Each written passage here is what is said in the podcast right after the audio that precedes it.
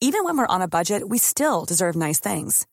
Quince is a place to scoop up stunning high-end goods for 50 to 80% less than similar brands.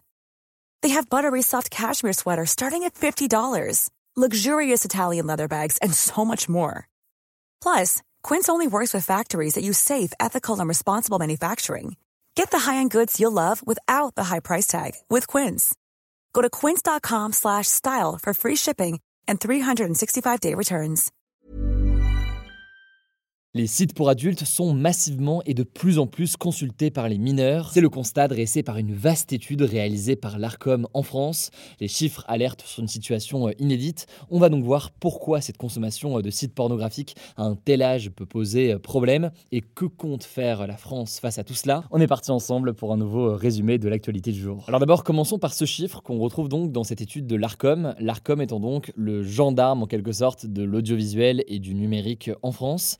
Le nombre de mineurs fréquentant des sites pornographiques a augmenté de 36% en 5 ans. Aujourd'hui, un jeune sur trois âgé de 10 à 18 ans se rend sur un site pornographique chaque mois et un jeune sur 10 en consomme quotidiennement alors que c'était moins d'un sur 20 il y a 5 ans. Mais derrière ça, en fait, on constate des fortes disparités de genre. Chez les très jeunes, il faut noter que 21% des garçons consultent des sites pornographiques chaque mois à l'âge de 10 ou 11 ans, 21% donc chaque mois à l'âge de 10 ou 11 ans. Et à partir de 12 ans, eh bien c'est plus de la moitié des garçons qui se rend sur de tels sites chaque mois, en y passant près d'une heure par mois. La moitié donc des garçons de 12 ans, chez les filles c'est un peu plus faible, elle concerne 31% des filles de 12-13 ans chaque mois. Et surtout en fait cette consommation, euh, c'est intéressant d'observer qu'elle diminue avec l'âge chez les filles, tandis qu'elle a tendance à être stable ou à augmenter chez euh, les garçons. Les filles par ailleurs passent moins de temps en moyenne sur les sites, près de deux fois moins en fait, 28 minutes par mois pour euh, les 13-14 ans,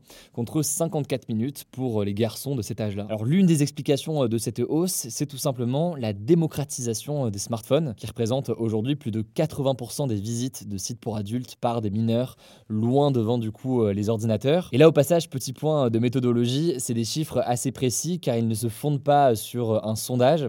En fait, les sondages forcément sont souvent biaisés sur ces questions-là, parce que les personnes qui répondent ont tendance à sous-déclarer ou à sous-estimer volontairement leur consommation par euh, pudeur ou autre. Or, les chiffres-là dont on parle ici, ils se fondent en fait sur des mesures de consommation réelles d'un échantillon de jeunes qui ont donné en fait leur accord via un service de mesure d'audience anonyme qui est réalisé euh, par Médiamétrie et qui donc permettait de savoir la consommation moyenne de chacun de façon euh, anonyme. C'est donc des chiffres en théorie plutôt fiables qui ont été publiés ici par l'ARCOM. Alors pourquoi cette consommation de sites pour adultes par des mineurs est un problème?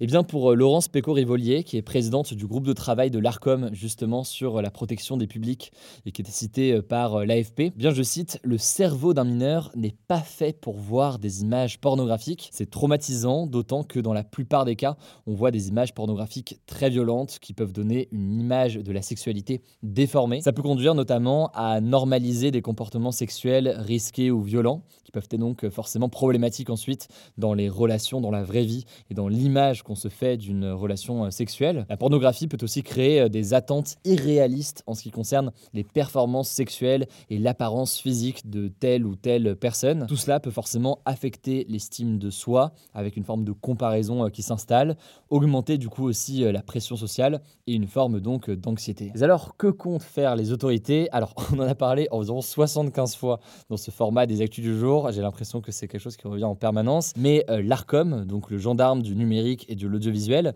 a demandé en fait à 15 sites qu'ils instaurent un véritable contrôle de l'âge de visiteurs du site. Et l'ARCOM a saisi la justice en fait pour demander euh, le blocage de 7 de ces sites, dont euh, le site Pornhub qui est le plus suivi euh, aujourd'hui en France. En effet, il faut savoir que depuis 2020, en théorie, une simple déclaration sur l'honneur qui dit oui, je suis majeur, je peux accéder au site, eh bien ce n'est plus suffisant selon la loi. Or, le truc, c'est que rien d'autre, ou quasiment rien d'autre, n'a été mis en place par la plupart des sites pour adultes pour contrôler donc l'âge des personnes qui viennent. Alors là-dessus, il y a une décision de justice qui est attendue le 7 juillet. Donc on suivra ce qu'il en est sur cette question de ce blocage potentiel de sites très importants, dont notamment Pornhub.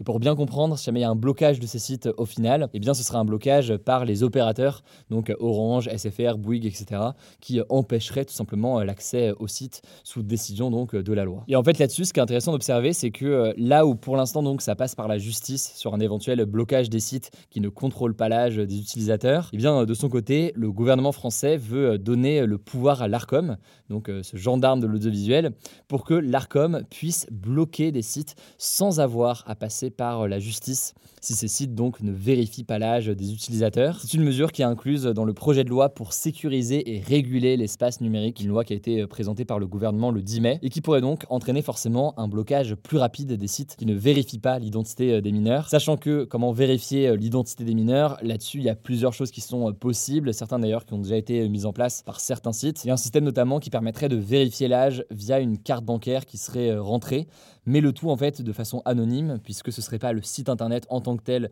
qui euh, irait vérifier l'âge, mais ce serait une plateforme externe qui ferait le lien en quelque sorte entre euh, l'utilisateur et euh, le site pour vérifier l'identité et surtout l'âge. Bon, mais cela dit là-dessus, a priori c'est des choses qui pourraient être contournées, notamment en utilisant des VPN. Alors une fois qu'on a dit tout ça, pour reboucler avec l'étude, les mineurs sont loin d'être les seuls à regarder des sites pour adultes. La consommation d'ailleurs est très forte à l'âge adulte, encore plus forte même en termes de temps passé. En fait, c'est les 35 50 ans qui consomment le plus de contenu pornographique. Et autre chiffre assez surprenant, les retraités, alors ils sont certes moins nombreux à consommer euh, des sites pour adultes, mais ceux qui vont dessus passent plus de temps chaque mois, près de 2h45 par mois en moyenne, donc trois fois plus que les chiffres que j'évoquais à l'instant pour les mineurs. Voilà donc pour euh, ce sujet, certes parfois tabou, mais vous l'aurez compris, hein, qui amène des vraies questions très importantes sur la régulation de tout cela et aussi donc sur la sensibilisation. Je vous mets des liens en description si vous savoir plus, et notamment du coup euh, cette étude de l'ARCOM et de médiamétrie, si vous voulez creuser l'étude. Je laisse la parole à Paul pour les actualités en bref et je reviens vraiment juste après.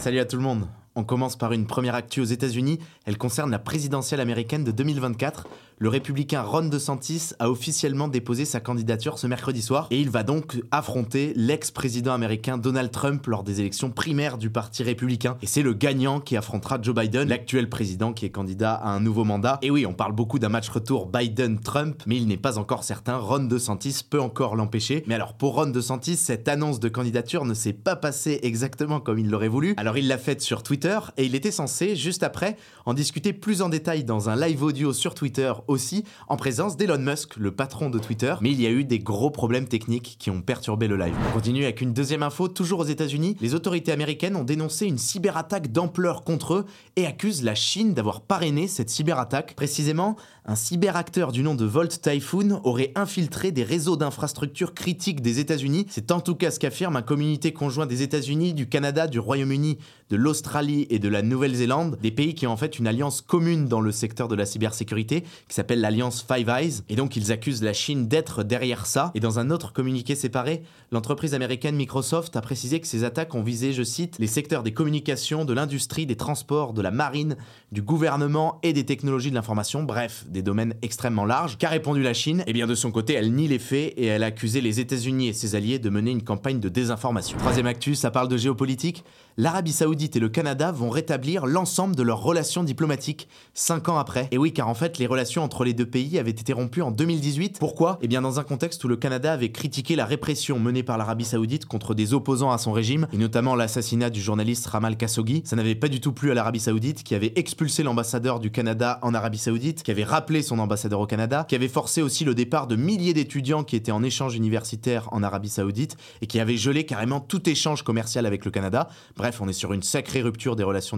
Et donc finalement, cinq ans après, l'Arabie Saoudite tourne la page et ce rétablissement des relations s'inscrit en fait dans un changement de stratégie plus large de l'Arabie Saoudite. Et oui, si vous suivez ce format régulièrement, vous noterez que c'est le dernier rapprochement en date d'une longue série pour l'Arabie Saoudite avec d'autres pays. Il y a eu le rapprochement avec l'Iran, qui était son grand rival depuis des années, et aussi un rapprochement avec la Syrie par exemple. Quatrième info, changement de continent direction l'Amérique du Sud. En Colombie précisément, 6 millions de personnes ont été privées de gaz ce mercredi après une panne géante très inhabituelle. Cette panne, elle touche le sud-ouest du pays, notamment la ville de Cali, qui est la troisième ville de Colombie. Et alors, selon les compagnies gazières, eh elle a probablement été causée par un incendie souterrain dans la zone d'un volcan.